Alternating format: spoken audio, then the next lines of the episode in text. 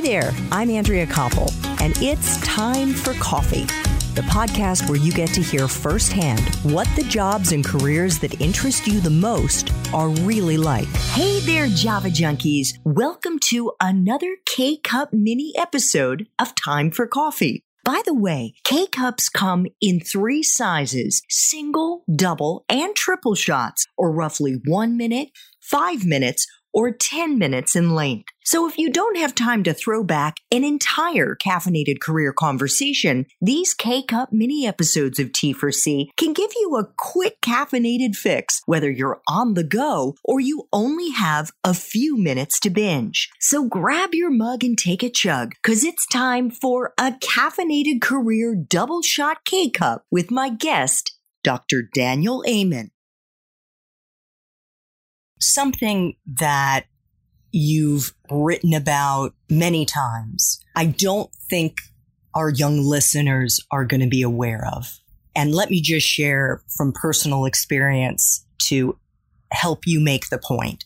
I'm someone who struggled for years with depression, with anxiety, challenges at times with focus, and am currently taking medications but not once, Dr. Amen, has my prescribing psychiatrist ever asked me if I have had a traumatic brain injury, which I have had twice, nor has he asked me if I was ever exposed to high levels of mercury, which I have been because I lived in China for a total of four years, nor has he asked me if I've ever had Lyme disease, which I have had. How common am I? You're what the average person, and I'm sure you've gotten great care, you know, just because you're smart and uh, you know how to get medical care.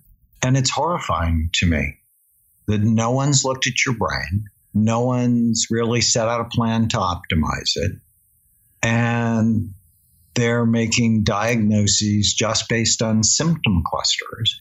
And we can do better. We can do better.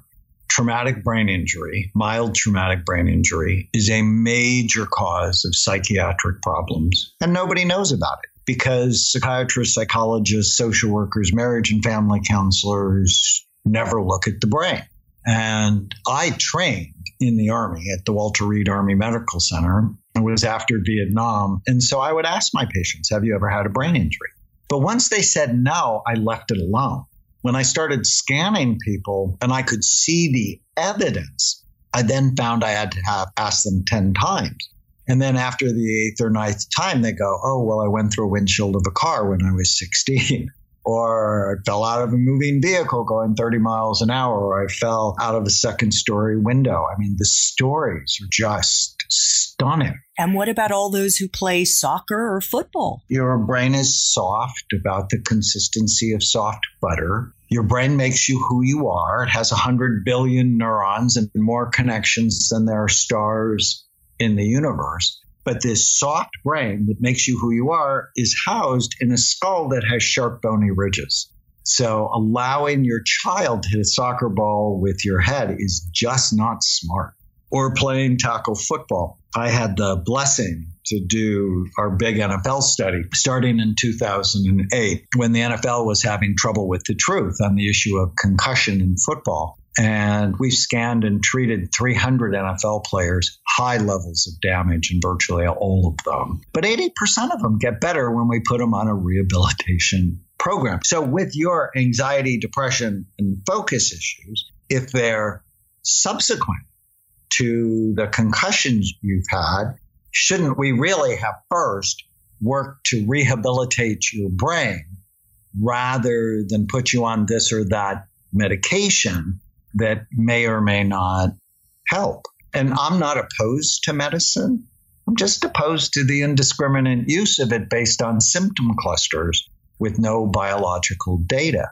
When you talked about mercury, well, mercury is a known neurotoxin. And I worry about all of my patients who lived in China because the level of air pollution is so awful there that it damages your brain and actually increases your risk of dementia. And so for you, you always want to be supporting the four organs of detoxification your kidneys to drink more water, your gut, eat more fiber, sweat with exercise and saunas, and less alcohol to support your liver.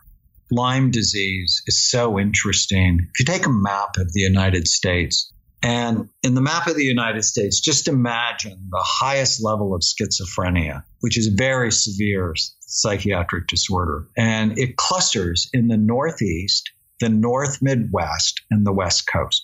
And then overlay the highest incidence of Lyme disease. They're virtually identical. So I think anybody with schizophrenia in those areas of the country should at least be screened for Lyme disease to see if it might not be possible. And people with serious psychiatric disorders like schizophrenia or bipolar disorder, on average, they die 10 years earlier than the general population. And virtually no psychiatrist, I mean, I don't know about yours, but no psychiatrist talks about optimizing brain health. In fact, all you have to do is go to a psychiatric facility and see the terrible food they feed the patients, and you go, oh, well, they don't really understand that the end of mental illness begins with a revolution in brain health, which involves getting the right food. So let's talk about that because one of the things that I think might, one of many things, might surprise our young listeners is that brain health doesn't stop at their shoulders. In fact, it is tied directly to their gut through the vagus nerve. So, in the end of mental illness, I talk about if you want to keep your brain healthy or rescue it if it's headed to the dark place, you have to prevent or treat the 11 major risk factors that steal your mind. And we know what they are. And I have a mnemonic called Bright Minds. And the B, for example, is blood flow. Low blood flow is the number one brain imaging predictor of Alzheimer's disease.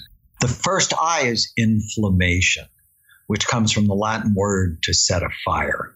And one of the major causes of inflammation is this thing we call leaky gut syndrome, which is your gut is not healthy. And if your microbiome, those are the 100 trillion bugs in your gut that make neurotransmitters that detoxify your food, that digest your food, that help you in just so many ways, if they're not healthy, then there's a direct communication through the vagal nerve to your brain and can actually increase the incidence of anxiety, depression, brain fog, along with autoimmune disorders that can attack your brain. So getting mentally well really requires us to be physically healthy. Thanks for tuning in to this K Cup mini episode of Time for Coffee. If you want to listen to our entire caffeinated career conversation, please check out the show notes for this episode. Thanks so much for listening to Time for Coffee, where the professionals in the jobs that most interest you always have time to grab coffee 24 7, no matter where you live. I have one quick favor to ask you. Remember to rate, review, and subscribe to Time for Coffee. Thanks so much.